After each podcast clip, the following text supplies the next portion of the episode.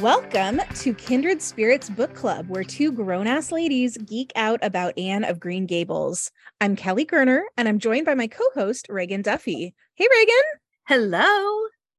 Friends, if you are listening to these episodes as they're released, you are probably up to your elbows in holiday madness. Reagan, what are you doing to stay sane during the holidays? Huh, good question. In our house, we celebrate both Hanukkah and Christmas. Plus, my husband's birthday is at the beginning of December. So that means between Thanksgiving and New Year's, it's just one intense month of traditions and celebrations, plus obligations, expectations, feeling overwhelmed by stuff and spending money. Yeah. yeah. It's also one of my favorite times of the year. So I'm always balancing between those things I really, really want to do because I love them and taking on too much and ending up in an exhausted puddle by January 2nd. That's kind of where I am. One thing I do try and do is to focus on the traditions or activities that I love the most and then try not to feel bad if I say no to other things. I want to create a magical, special holiday experience for Alice. And I have to remind myself that I don't get to be the one to decide what experiences are going to be important to her and what memories she's going to form from the holidays that are going to stick with her as she grows up. She's going to have her own memories and something I spent a ton of time on might not register at all for her. And something that seems little or silly to me might end up being a favorite holiday moment she'll cherish forever. I have to release myself from trying to curate a perfect holiday to live in her memory because that's just not something I can do. I think that's really a healthy attitude. It's really the only thing you can do. Yeah, I think my parents were really very good at holiday magic, and I have lots of wonderful holiday memories. So I definitely pressure myself to do the same for Alice. And I think that's something that many, many, let's face it, women and moms Yeah. feel very burdened by during the holidays we feel responsible not just for the event itself, but for creating perfect memories for other people. And social media does not help in that regard. We are just bombarded by all the perfect looking traditions and holiday experiences of other people, people who make their living doing this. It's easy to feel like we're never going to measure up. Oh no, I'm embarrassed to admit that I have like been scrolling through Instagram looking for like Christmas tree decoration ideas. Reagan, I know how to decorate a Christmas tree. I don't need to look at someone's perfectly Instagram curated Christmas tree to know how to make a pretty Christmas tree. Yes, you've been doing it for years. It's insane. So, one holiday tradition that's become pretty important to me is the day after Thanksgiving, weirdly. That's the day we set up the tree and we decorate the house.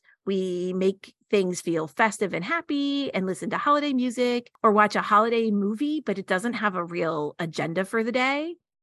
During the pandemic, we started the tradition of making that pie day with you and your husband and some of our other good friends sometimes, and you guys all coming over to eat leftover pie from Thanksgiving and help us decorate. I'm always happy to do that because no one in your family likes pumpkin pie, and there's always tons of pumpkin pie.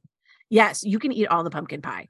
I, I don't know what's wrong with you guys. Pumpkin pie is the best one. Pumpkin pie is the worst, but we are still friends anyway. Remember the year that we were really locked down for the pandemic? We weren't gathering inside at all. We set up the outdoor movie screen in our backyard and watched planes, trains, and automobiles together and just laughed ourselves silly. I love that movie. And that was really fun. One of the benefits to living in Southern California for sure. Yes. And one of the reasons I love that day is because there's no other expectations for that day. It's not competing with anything else. It's something that we can have just in our little home. And we often spend the major holidays with another family member hosting. So it's really nice to have this day when it's just at our house and it's just whatever we want it to be. It's low pressure and it's a deliberate and specific start to the holiday season. It makes me really happy every year. I think that's such a great tip. The actual days like Christmas, Christmas Eve, you know, the nights of Hanukkah, those days are also loaded and so weighted. So, you know, if there is another day that you can have like a little special holiday tradition that's lower pressure and that doesn't feel like it needs to be something that is, you know, something you're pulling off every year, that's wonderful. Yeah. We usually travel to Austin for the holidays to be with my sister and her family. My mom and my stepdad come too, and we all really enjoy being together. My sister May has three kids close in age to Alice, and the middle one is exactly Alice's age. And they have a very, very close friendship. So I love seeing the kids do all of the holiday fun things together. One of my favorite holiday traditions we developed at May's is our gingerbread cookie decorating contest. I love it. It's it's amazing. Tip for you guys at home the gingerbread people do not have to be homemade. We often buy pre made gingerbread people. Okay, that really is letting people off the hook because making gingerbread is a hassle. It is. It we've done it a few times when we had the time and the inclination. And honestly, gingerbread cookies are kind of a pain in the butt to make. They are, yeah. We often just buy the pre-made ones. You can get them in kits. Amazing. And we all get to decorating our ginger people with insane amounts of frosting and candy. And again, store bought frosting. We're not making fancy piping bags full of stuff. We just buy a bunch of store bought frosting or the the gel kind in the tubes. And all of us do it, the adults down to the kids. Even when my niece was a toddler, we'd let her do one. And then when they're all done, we lay them all out and we vote on them we take pictures of them and we post them on social media and invite all of our friends and family to vote on the cookies too.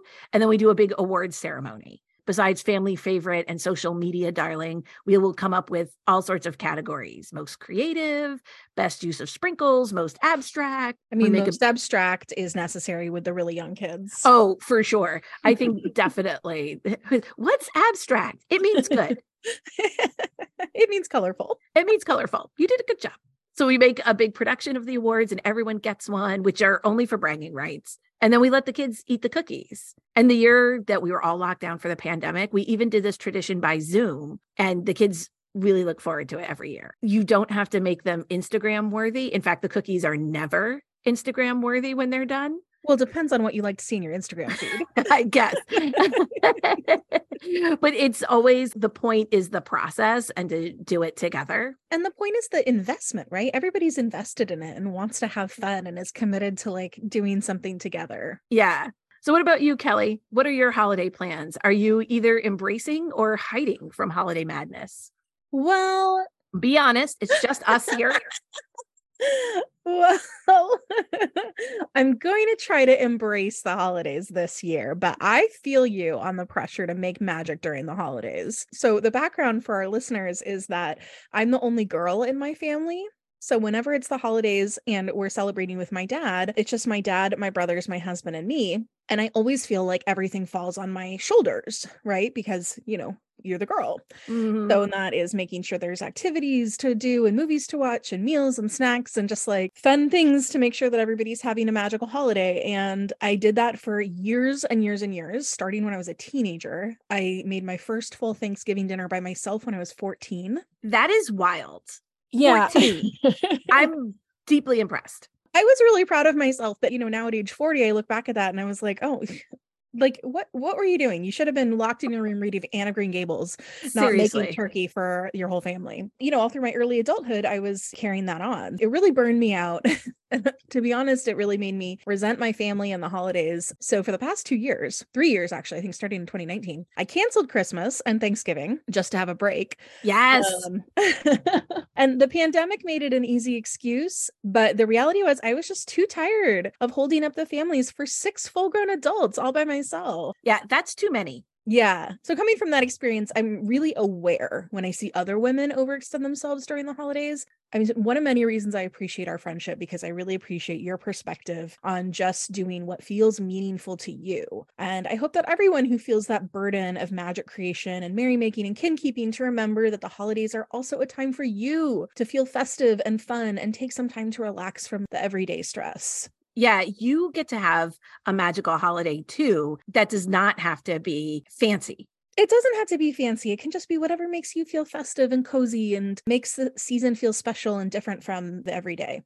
So I've been thinking a lot about it. And this year I'm really looking forward to continuing our holiday traditions with you and your family. Yay. I love I love getting to be on the judging panel for the best gingerbread people. That's always one of my favorite moments in the lead up to Christmas. I love that you include so many of us and we all kind of get to be a part of your extended family.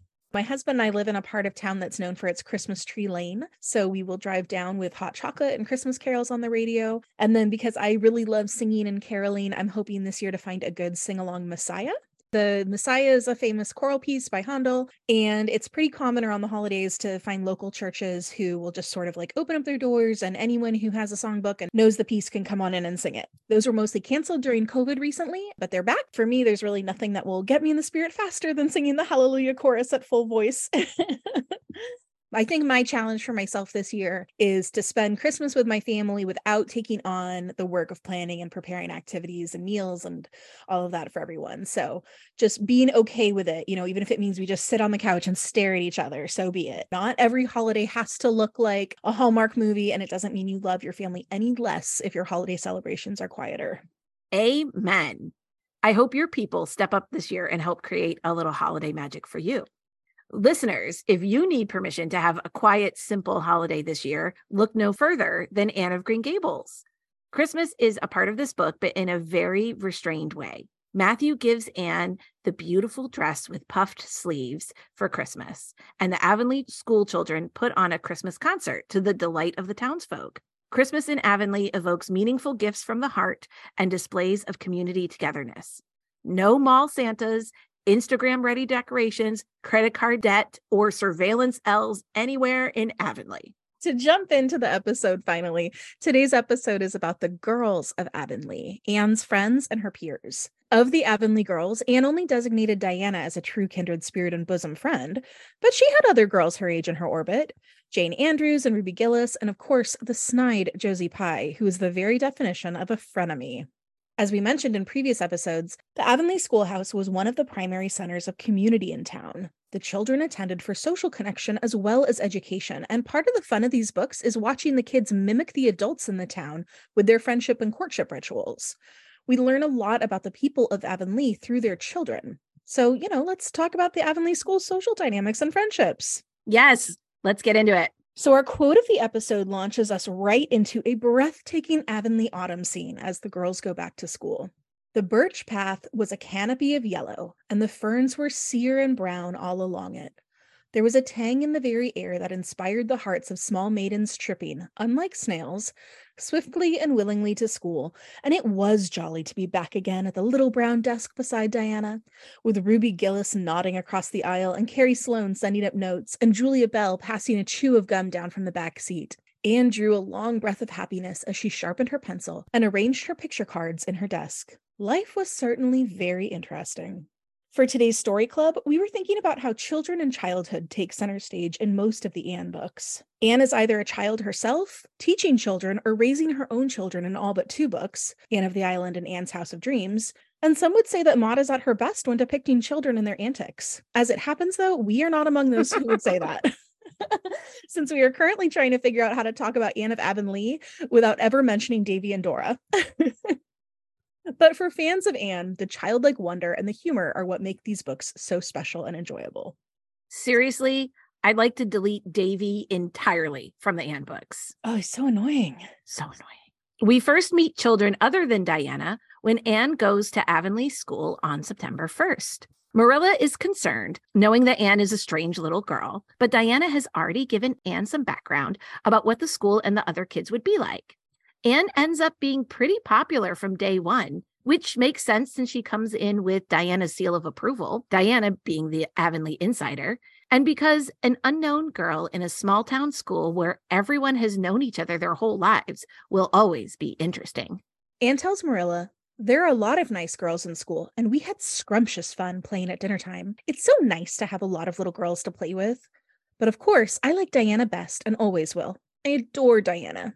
I'm dreadfully far behind the others. They're all in the fifth book, and I'm only in the fourth. I feel that it's kind of a disgrace, but there's not one of them has such an imagination as I have, and I soon found that out. Ruby Gillis gave me an apple, and Sophia Sloane lent me a lovely pink card with May I See You Home on it. I'm to give it back to her tomorrow. And Tillie Boulter let me wear her bead ring all afternoon. Can I have some of those pearl beads off the old pincushion in the garret to make myself a ring? Oh, and oh, Marilla, Jane Andrews told me that Minnie McPherson told her that she heard Prissy Andrews tell Sarah Gillis that I had a very pretty nose. Marilla, that is the first compliment I have ever had in my life. And you can't imagine what a strange feeling it gave me. Marilla, have I really a pretty nose? I know you'll tell me the truth. oh, these small demonstrations of acceptance and even affection an apple, a pretty card, borrowing a treasured possession, and a sweet compliment let Anne know right away that she would fit in, even if she was behind in her studies. Our first glimpse of the Avonlea girls at school is that they are a generous and fun little group. In fact, we also learned the girls divide up their lunches, and to eat a particularly special treat all by yourself, or even to share with only your best friend, would mark you as awful mean. There's clearly a deep sense of camaraderie and caring among them. This portrait of childhood friendships, particularly friendships between girls, rings so authentic well over a century later. I'm thinking of the way that kids exchange little tokens, complicated currencies that adults don't understand, but are important and powerful to them. And then Diana also clues Anne into Avonlea School's Take Notice board, which I guess I picture as kind of a bulletin board. What do you think it is? Could it be anything as official as a bulletin board? It doesn't seem like it. Maybe it's just a space on a wall out of the way where the students pin little pieces of paper, like gossiping? Or is it more if you want to see if someone likes you, you post a take notice and see how they react, kind of like passing a note, check yes or no, but you could do it kind of anonymously? Maybe. you know what? I wonder if it's part of um like a little shed where the kids wait for the school teacher to open the door in cold or inclement weather. I feel like a Canadian one-room schoolhouse would likely have such a structure. Oh, yeah, that sounds exactly right. Kind of like where they might hang their coats or leave their boots. Mhm. At, at any rate, the take notice board is where all the little gossip notes are recorded. Most importantly, who has a crush on whom. Anne denounces the take notice board as silly, while also feeling embarrassed to think that she would never have her name on it. Diana, an extraordinarily pretty child, has her name up all over this board. And doesn't seem embarrassed by it at all. Oh no, she's delighted. Mhm. I imagine it as an old fashioned equivalent of writing up who's dating who on like bathroom walls or Snapchat or whatever the social media platform is that the youths are using these days. it's kind of like shipping the kids in your class. oh yeah, okay. Do you know a teen client of mine told me that last year there was an anonymous, I think, Instagrammer at her school the other year who was shipping all of the kids in their class and everyone was wondering who it was. There was this whole like gossip about who could it be that's posting all of these anonymous ships. I guess it doesn't matter the generation or the medium. There's teens will be teens. That's wild. I can see how tantalizing that would be for those kids trying to figure out who this anonymous poster was. But, you know, similar idea, slightly different technology. We had someone in my law school who ran a Twitter account inspired by, do you know the account Overheard in New York? Oh, I remember that. Yeah. Yeah, it's like funny things people say on the subway or whatever, and they Uh-huh. just get like tweeted out like hashtag overheard New York. Well, so we had someone in my law school who did something similar. I forget they might have called it like overheard in law school or the name of our school or whatever. Anytime someone said something particularly obnoxious, and let's face it, it was law school, so plenty of chances to be obnoxious. No. Shock- shocking, right? It would wind up on this Twitter account. And so I remember one time I said something in my Civ Pro class that made it to the account, and I was so embarrassed. Although I kind of think that, like Anne and the Take Notice board, I would have also regretted it if I made it all the way through law school and never did or said anything post worthy. Yes. Diana gives Anne and the readers the background information on the Pye family. Okay, Reagan, I have questions. What kind of, what kind of like small town axiom is this where it's just, I guess, well known and accepted that all Pyes are rude and terrible and contrary? I think that's sort of how small towns are. You have generations of families, and each family sort of ends up filling a particular role in the town that maybe is a self fulfilling prophecy.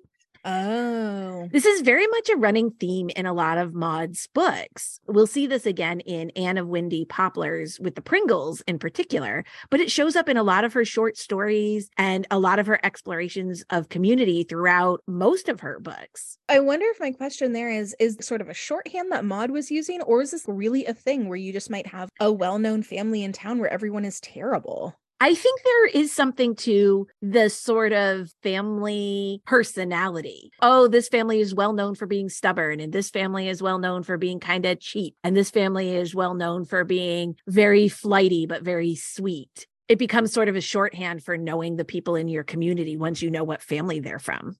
Interesting. Yeah, I can see that. And then, of course, I guess the rumors all end up being true because Josie Pye, who is Anne's age and in her class, is a total pain. The first thing we learn about Josie is that she looked up a word during her spelling test, Mhm. and Diana confirms to Anne that, quote, those Pye girls are cheats all around. Diana goes on to explain that Gertie Pye put her milk bottle in Diana's place in the brook, and Diana no longer speaks to Gertie naturally. I love how even where the milk bottles are put are stratified in the schoolhouse society. but again, that really tracks with kids and what's important to them. I once had a blowout fight with my sixth grade best friend over where we sat on the bus. Oh, that sounds important. Yes, we were both school patrols and as such had to sit in one of three places on the bus. So there was like the first seat patrol, the middle seat, and the last seat. But you couldn't have two patrols in the same seat. Right. You had to spread yourselves out across the bus. And I got on the bus a stop or two before Marianne, and she accused me of always taking the back seat, which is definitely the coolest seat. Oh yeah, back of the bus, always the Yeah. coolest. I was appalled because I had been consciously trying to alternate with her and definitely sat in the front seat way more often than Marianne because I like the bus driver. So I like chatting with him. So I I, can't believe that Marianne didn't give you credit. I know, I felt attacked and misunderstood. And that really what it was was Marianne wanted to claim the back seat all the time and would not share it with me. No, Marianne, come on, you got to trade. Really, we had a huge fight about it, which is highly unusual for me. I was not given to fighting with friends, which tells you how important this was to me and how much I felt like I was in the right. And then we gave Mhm. each other the cold shoulder for several weeks. Eventually, it went back to normal without us even talking about it. I'm just saying, I understand Diana and why where one puts one's milk bottle is of significance. I mean, it's just one of those things that, like when you're a kid, there's so few things in your life that you really have control over that you're really fighting for everything you do. Mhm. So, as small as these schoolhouse interactions are, whether it's the girls sharing lunches or the take notice board or the Pye children being difficult, they are representing what's happening in the Avonlea community at large. The adults in Avonlea are a community minded and caring group who share what they have. It's a small town, so everyone knows who is dating whom. And I guess the Pyes are just known throughout for being disagreeable. Through the Avonlea schoolhouse, we learn about Avonlea town. After Anne and Diana are forbidden to play together following the raspberry cordial incident, Anne gets to know some of the other kids a little better. No one will ever be Diana, of course, but she's inherently social and she makes friends easily. When Anne returns to school, she finds that her imagination had been sorely missed in games, her voice in the singing, and her dramatic ability in the perusal aloud of books at dinner hour. Ruby Gillis smuggled three blue plums over to her during Testament reading. Ella Mae McPherson gave her an enormous yellow pansy cut from the covers of a floral catalog, a species of desk decoration much prized at Avonlea School. Sophia Sloane offered to teach her a perfectly elegant new pattern of knit lace, so nice for trimming aprons. Katie Boulter gave her a perfume bottle to keep slate water in, and Julia Bell copied carefully onto a piece of pale pink paper scalloped on the edges the following effusion When twilight drops her curtain down and pins it with a star, remember that you have a friend, though she may wander far. it's so nice to be appreciated, sighed Anne rapturously to Marilla that night. The images of the children decorating their desks with little flowers cut from seed catalogs and sending each other little poems is so sweet to me, but I don't really think it's all that different from the kinds of things we did when we were kids. I remember when I was growing up, decorating your desk with Hello Kitty and other Sanrio characters was absolutely the coolest thing. And then, of course, we all had to have extremely rad neon trapper keepers. Oh, Trapper Keepers. and you know what? Even now, I still have two little Sanrio figurines on my desk at work. I have this little rocker Hello Kitty, and I have a gothy Kuromi. I do also have a Ruth Bader Ginsburg figurine to keep it classy and adult. yes. and you know, copying out a poem as a gift kind of reminds me of like sharing song lyrics. Or sending TikToks. Oh yeah, that too. And I really need to know what are the cool things for today's kids. How does Alice decorate her desk? So here's something funny right now about Alice and her friends in class. She and several other girls have created this very elaborate scene on Alice's desk for Bob, who is a miniature origami crane. Bob? Yeah. Originally, oh. he started on Noemi's desk, and then when they switched desks, Noemi gave him to Alice. And Okay. They've all brought in little things from home for him and made him a little nest. It's very cute. He Wait, sat he's on an origami crane. This is a paper crane. yes, Okay, just just clarifying. Yes, it is a paper crane. They brought in like little pieces of dollhouse furniture and bits and pieces of things. Oh, yeah. He sat on Alice's desk. And then last week, tragedy. Two of the fifth grade classes switched rooms for the afternoon recently. And when Alice got back to her class, Bob was missing and his nest had been thrown across the room. Are you kidding me? She was so upset. Who would Started- do such a thing? She started to cry. I felt so bad, especially because I think it felt a little mean spirited to her, not just an accident. Although, really, who can say for sure? It Sounds mean spirited to me. They I- threw the nest across the room. I thought so. But luckily, one of her friends, the friend who made the origami crane to begin with, made a Mhm. second one named Bob Jr. That's a good thing about origami cranes. So now they are building Bob Jr. a whole house out of Kleenex boxes in the classroom in their spare oh my time. goodness. And everyone, all the other little girls in her group have brought in other little creatures to be his friends.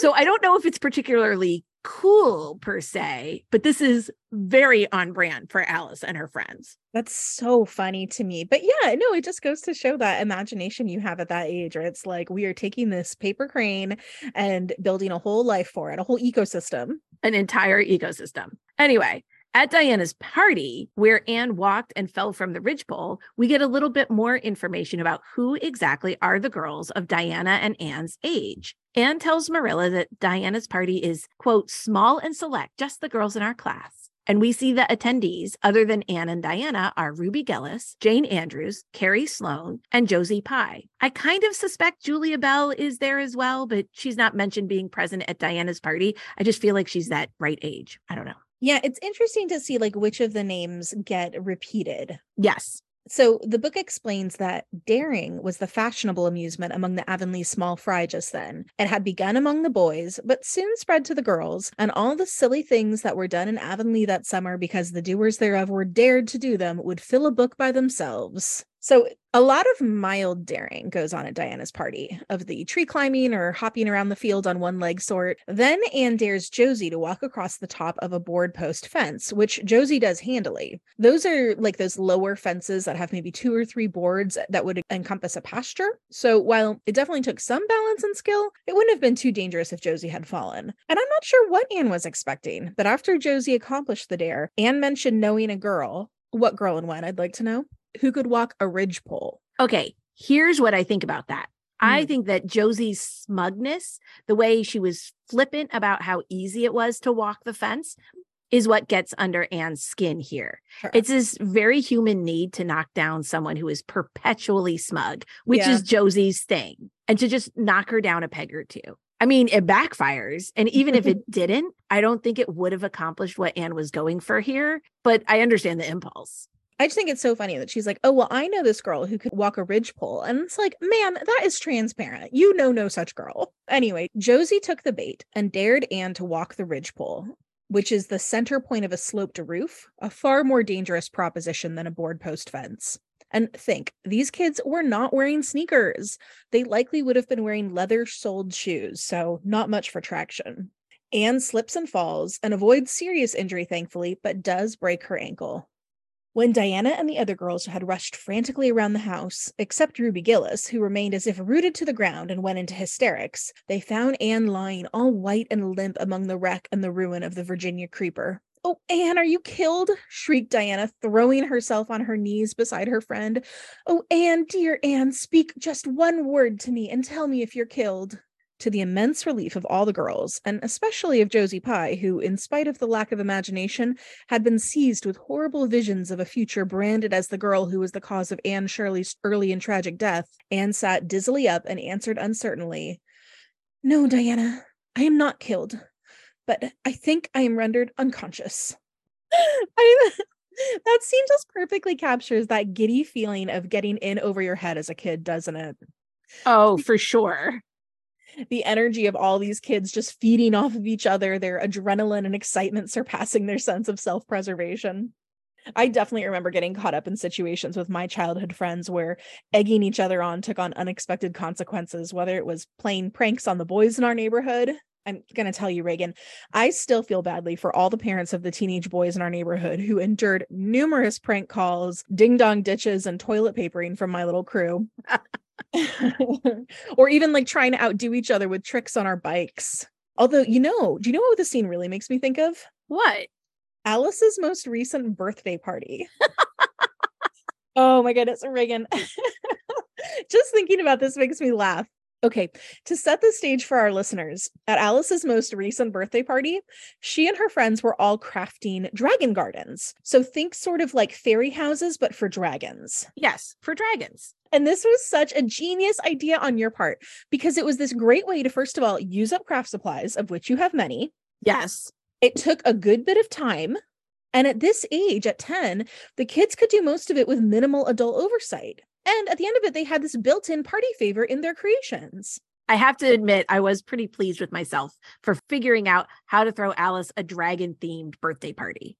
No, the whole thing. It was such a fun idea, so creative on your part and and they had a blast. They loved it. You and i had decided earlier that certain things uh, because of course i'm at this birthday party. Oh of course you're at this birthday party. There is no way we are throwing a dragon themed crafting birthday party without your presence. Oh, of course. So you and i had already decided that certain things were going to require some adult supervision or intervention. So like i had control of the X-Acto knife and we had already decided we were going to keep an eye on all those hot glue guns as you may remember, I completely fell down on the job. oh, you did not fall down on the job. I think it's the nature of hot glue guns. Well, so all the girls promised me that they were expert hot gluers who did not need supervision, and I took them at their word. Of Nobody course. is more overconfident than a 10 year old girl. well, and so they told me they could do it. And I'm like, well, of course, 10 year old girls can be trusted to use a hot glue gun. They're basically adults. Who am I to say any differently? of course not an hour into this endeavor, but Alice herself ends up burning her hand on the hot point of a glue gun. You took care of Alice, and she was back in the game in no time, but the damage had been done. Reagan, do you remember this? One after another, almost all of them somehow managed to burn themselves over the course of the party. And each one of them had this little dramatic moment when they got some cool water to help soothe their skin, and then they bravely soldiered on despite their injuries. I think like these girls, they just got caught up in the drama of the moment and they all wanted a little piece of it to themselves. Although I do have to laugh that all these so called hot glue gun experts each managed to hot glue themselves at some point. That is the last time I'm going to believe a 10 year old when she tells me she's an expert. Oh, it was so funny too, because it was this little cascade of ows and the dramatic need for bowls of ice water to so- soak their fingers in. You could practically predict who was going to be the next one yes. to burn themselves. You like went down a line. uh-huh. And there was a lot of what we talked about earlier around girls' friendships in terms of jockeying for supplies and ideas, who was sure. copying whose idea, who was hoarding all the good trinkets for themselves who is sneakily borrowing things off another girl's stash. But there was also lots of helping each other and complimenting each other and finding bits and pieces that would work on each other's craft project. It was such a microcosm of friendship at this age it was so fun to watch for me too, right? Because it was, and they would just go back and forth in an instant. You know, one second they're scowling at each other because someone has stolen, you know, the little trinket they wanted to use. And the next second they're, you know, best friends and yeah, it's helping each other, you know, singing together or whatever is adorable. It was. It was a good party. Anyway, back to Anne. She ends this escapade with trying to explain to practical Marilla how this had happened. And like kids everywhere, it makes perfect sense to her and none at all to the adult in the room. What would you have done, Marilla, if you had been dared to walk a ridgepole? I'd have stayed on good firm ground and let them dare away. Such absurdity, said Marilla. Anne sighed. But you have such strength of mind, Marilla. I haven't. I just felt that I couldn't bear Josie Pye's scorn. She would have crowed over me all my life. Okay, I actually think Anne might be the wiser here. I mean, obviously, not so far as she injured herself on a dare, but to the extent that the Avonlea kids reflect their adult counterparts, I mean, Anne might not know it yet, but Josie is going to be present in her life for many years to come. And she's the kind of kid who will run with any ammunition she gets. So I think Anne is right in a way to make sure that Josie doesn't have any power over Anne. Josie only has that power if the other girls let her have it. I feel like part of the reason that Josie Pye is the closest we have to a villain in this book is because Anne can't help herself but react. It's that sense of pride.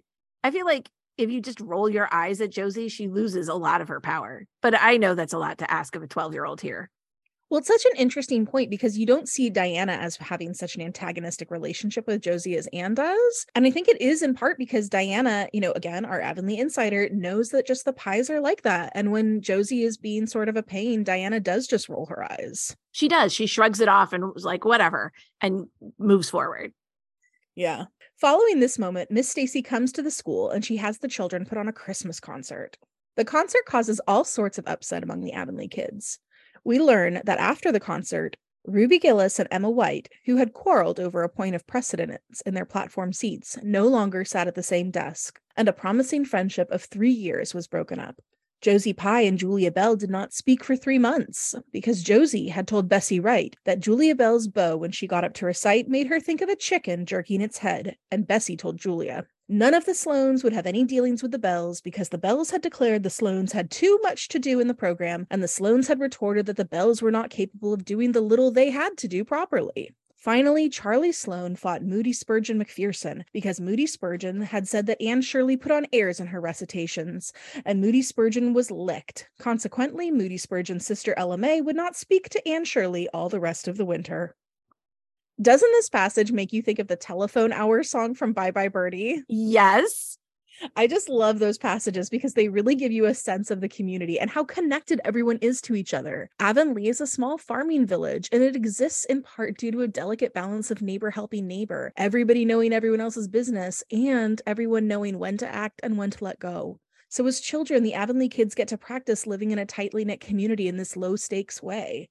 It might not be a very big deal to tell a friend that her beau looks like a chicken, but it is a good lesson to learn that if you say something unkind, you'll lose that connection with that person. Connections that can be vital if there's a hard winter or if a family member is sick. All of that theatricality that Anne brings to the concert, she also brings to her friends through the story club and, of course, the unfortunate Lily Maid incident. We love seeing how game Anne's friends are by going along with her ideas.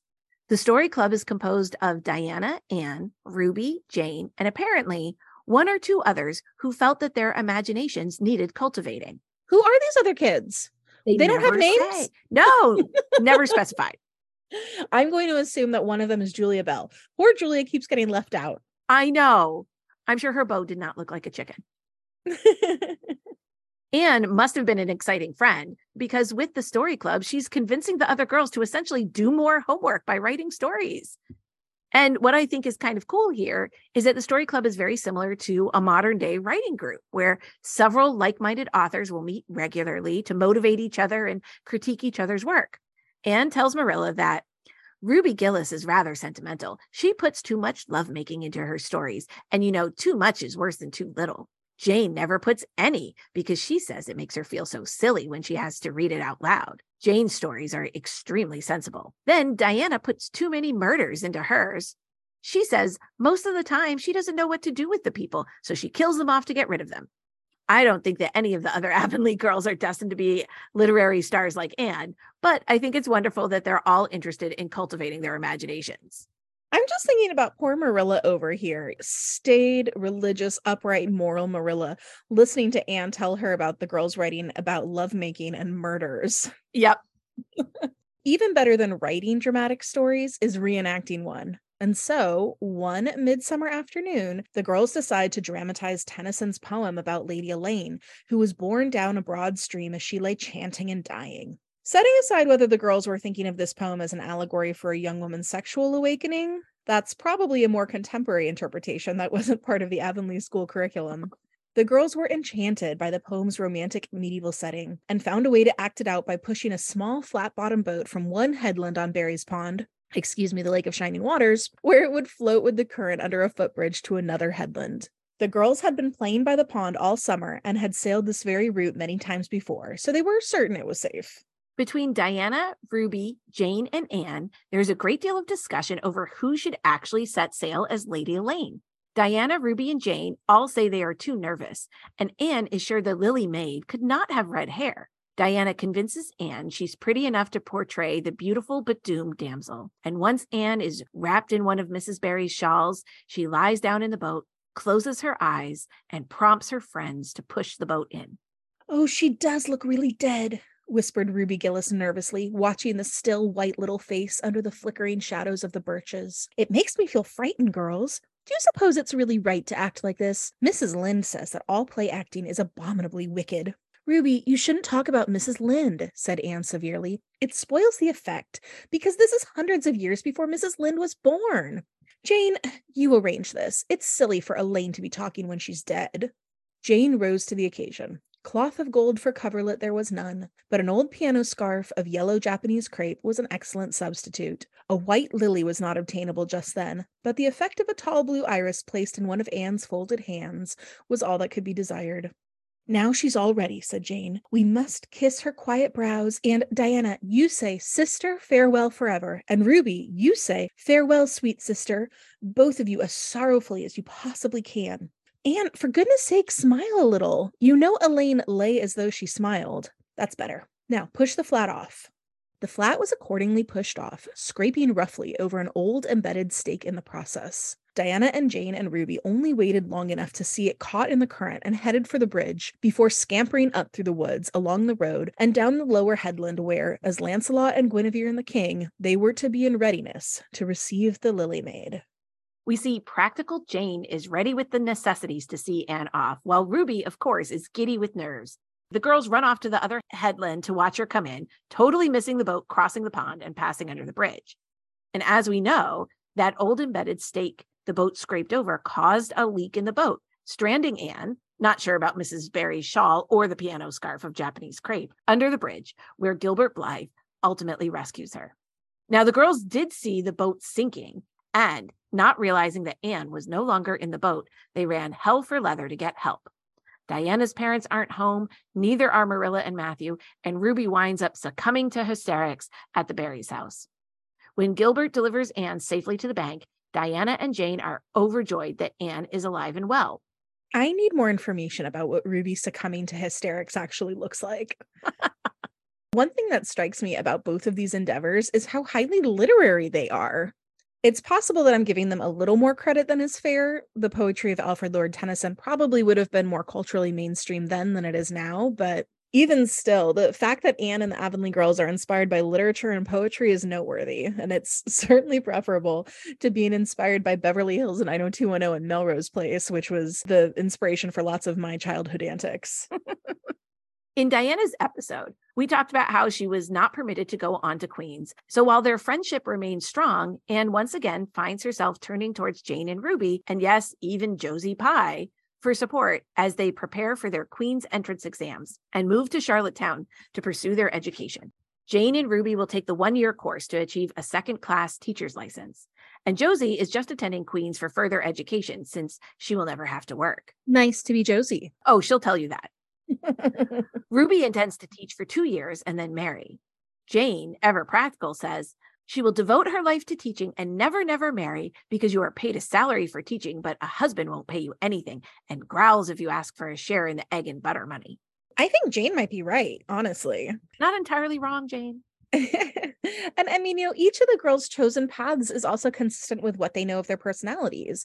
Diana is the dutiful daughter, so she stays home. Boy crazy Ruby sees education and teaching as a path to meeting her future husband.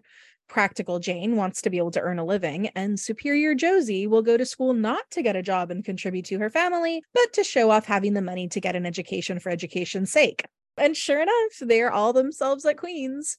Ruby gads about dressing like a grown up, wearing longer skirts and her hair up, although she will take it down when she goes home. She's described as cheerful and good tempered.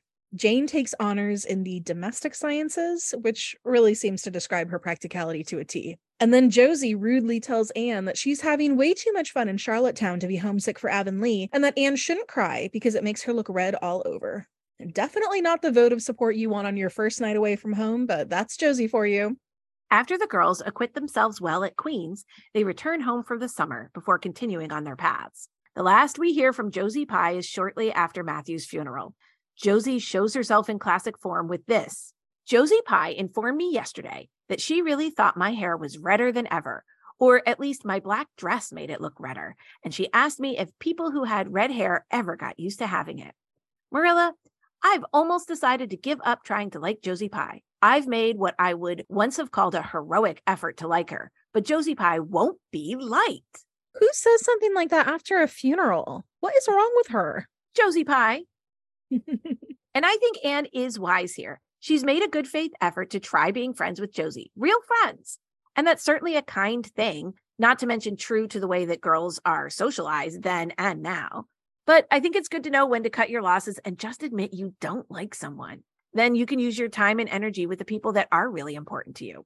And, you know, maybe Anne will gain some of Diana's perspective on Josie. And when she is obnoxious going forward, since they're going to have to find a way to live together in Avonlea, she can just shrug her shoulders instead of getting upset about it. Yeah.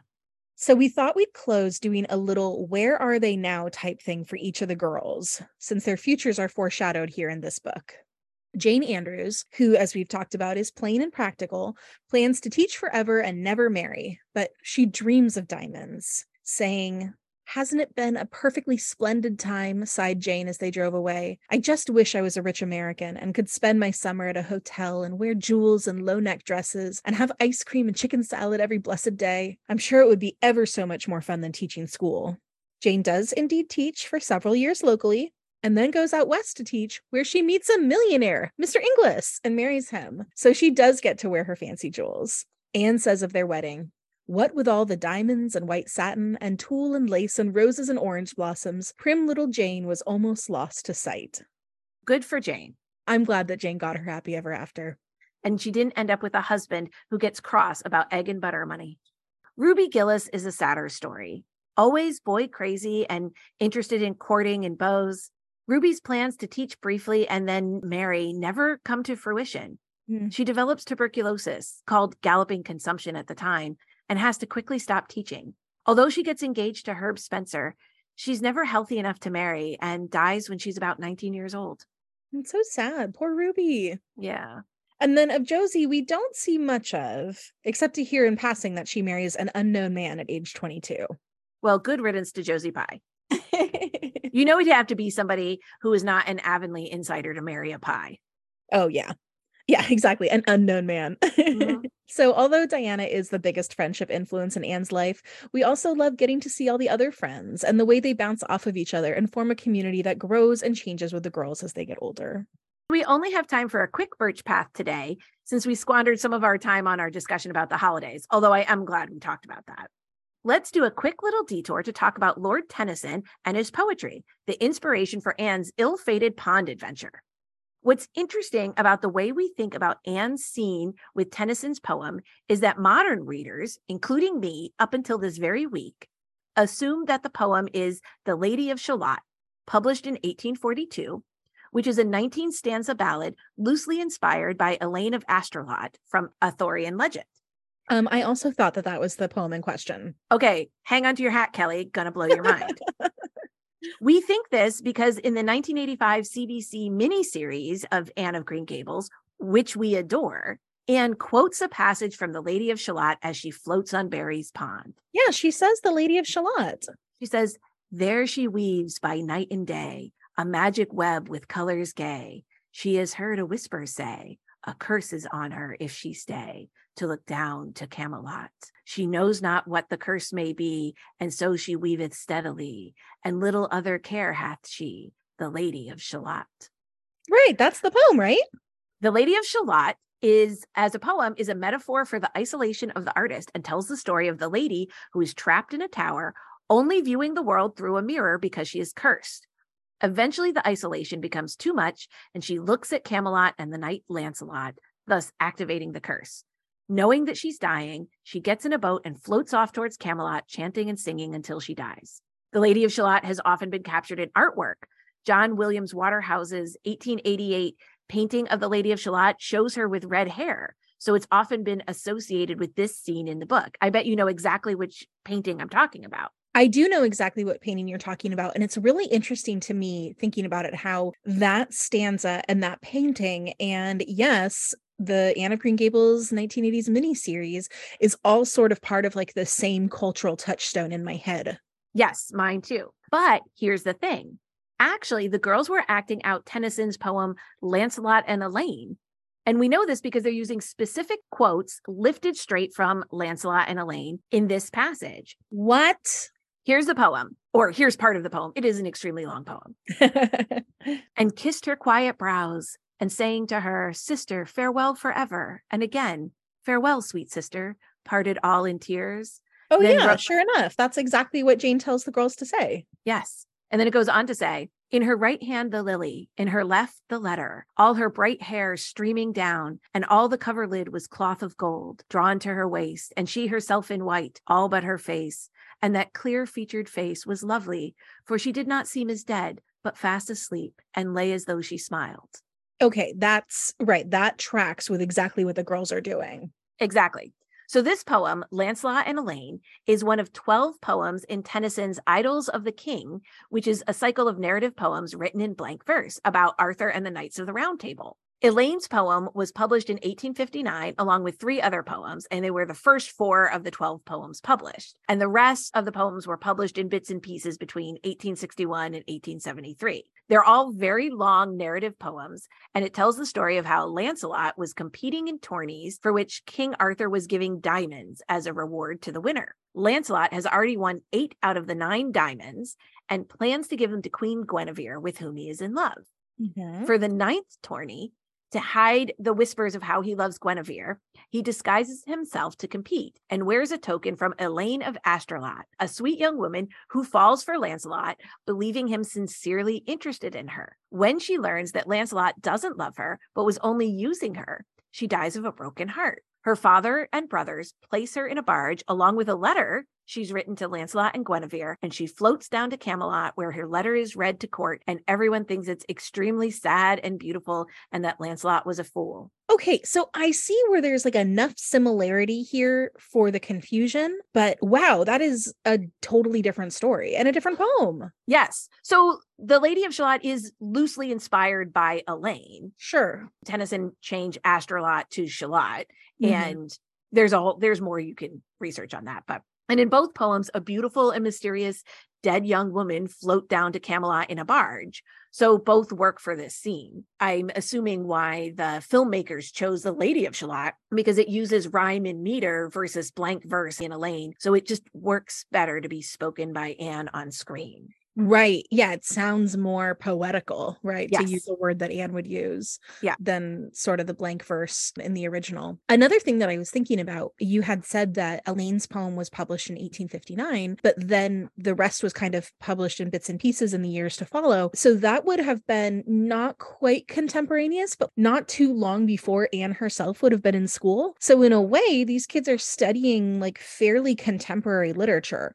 So, for them, this is like maybe reading the Hunger Games or mm-hmm. something like that in class, right? Something that feels pretty new and exciting. Right. Right. Although Lancelot and Elaine is published in 1859, and Tennyson, of course, was already a, quite an established poet. Yeah. So the girls are probably in school. I think the assumption at this is around like 1877. Yeah. Right. So it's like only 20 years old. Yeah. So yeah. there you go. I have fixed a long misunderstanding that I myself was also under. Yeah, literally up until moments ago, I too. That's really interesting. Okay, okay. I don't know if I'm going to go down the whole rabbit hole and reading Tennyson's Idylls of the King, but we'll see. We'll see. You know, if you get some free time. We do still have time for a quick puff sleeves. So, what's a friendship or frenemy moment from Anne of Green Gables that has stuck out to you? I missed this as a Miss Barry reference before when we were researching her episode. Diana has told Miss Barry about the story club in her letters to her, and Miss Barry has asked to see some of their efforts. So the girls copy out what they think are their four best stories and send them off to her. Miss Barry writes back that they are the most amusing thing she's ever read. And the girls were so puzzled because their stories were deeply tragic and everybody dies in them. They did not understand why she thought that was so funny oh my gosh. Miss Barry was just having such a great time at these kids' expense. And it's funny that you chose that one because I think my puff sleeve is also a story club reference. I'm recalling that when Anne was first telling Marilla about the story club and sort of their plans for the future, she explained that they were all going to save their stories and pass them down to their descendants. What? I can tell you that whenever I read my childhood writings, I cringe. And even in the book, Anne herself says that she can't really read them anymore after a certain point and thinks they're silly. The idea that they were going to preserve these for time immemorial and pass them down to their descendants is absolutely hilarious to me. But I think it really speaks to how seriously the girls were taking it. Yes. Let's close out our episode with a little moment of being inspired by Anne and her friends. I'm inspired by this line about Anne. It says, she had a genius for friendship. So, along that vein, I'm going to recommend the book Platonic How the Science of Attachment Can Help You Make and Keep Friends by Dr. Marisa G. Franco. Now, to be fair, I haven't read it yet. I Oh just heard, the, yeah, sorry, but I just heard this author talking about her book on another podcast Yeah.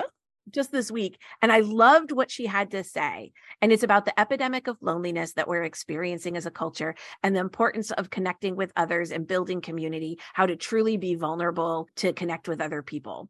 So, this is definitely going on my to be read list. And I think a lot of other folks will find something really valuable in it. So, if you read it and get something out of it, let us know. That kind of makes me think of some of our conversations in our Diana episode about how much time and effort and intention you have to put into building and maintaining friendships, but how totally worthwhile it is. Yes. Well, and I think one of the important things that we even see here in this discussion about some of Anne's not as close friends is that it is important not just to have a bestie in terms of the way that Anne and Diana are, but to have some of these looser connections, to have friends that you enjoy, even if they're not your best friend call from the hospital kind of person that we need a little bit of all kinds of connections and friendships and that they're all valuable to us Yeah. All right. Well, my recommendation is not quite as deep, but they don't all have to be profound. Sometimes it's just whatever we're loving this week. And this week for me, that is a new lip gloss I just got. We all love lip gloss, and I'm sure that Anne, Diana, and their friends would have loved this as well. So the one that I purchased is called Gloss Bomb Cream. It's from Fenty, Rihanna's line. The color I bought it in is fruit snacks. And let me tell you what I love about this.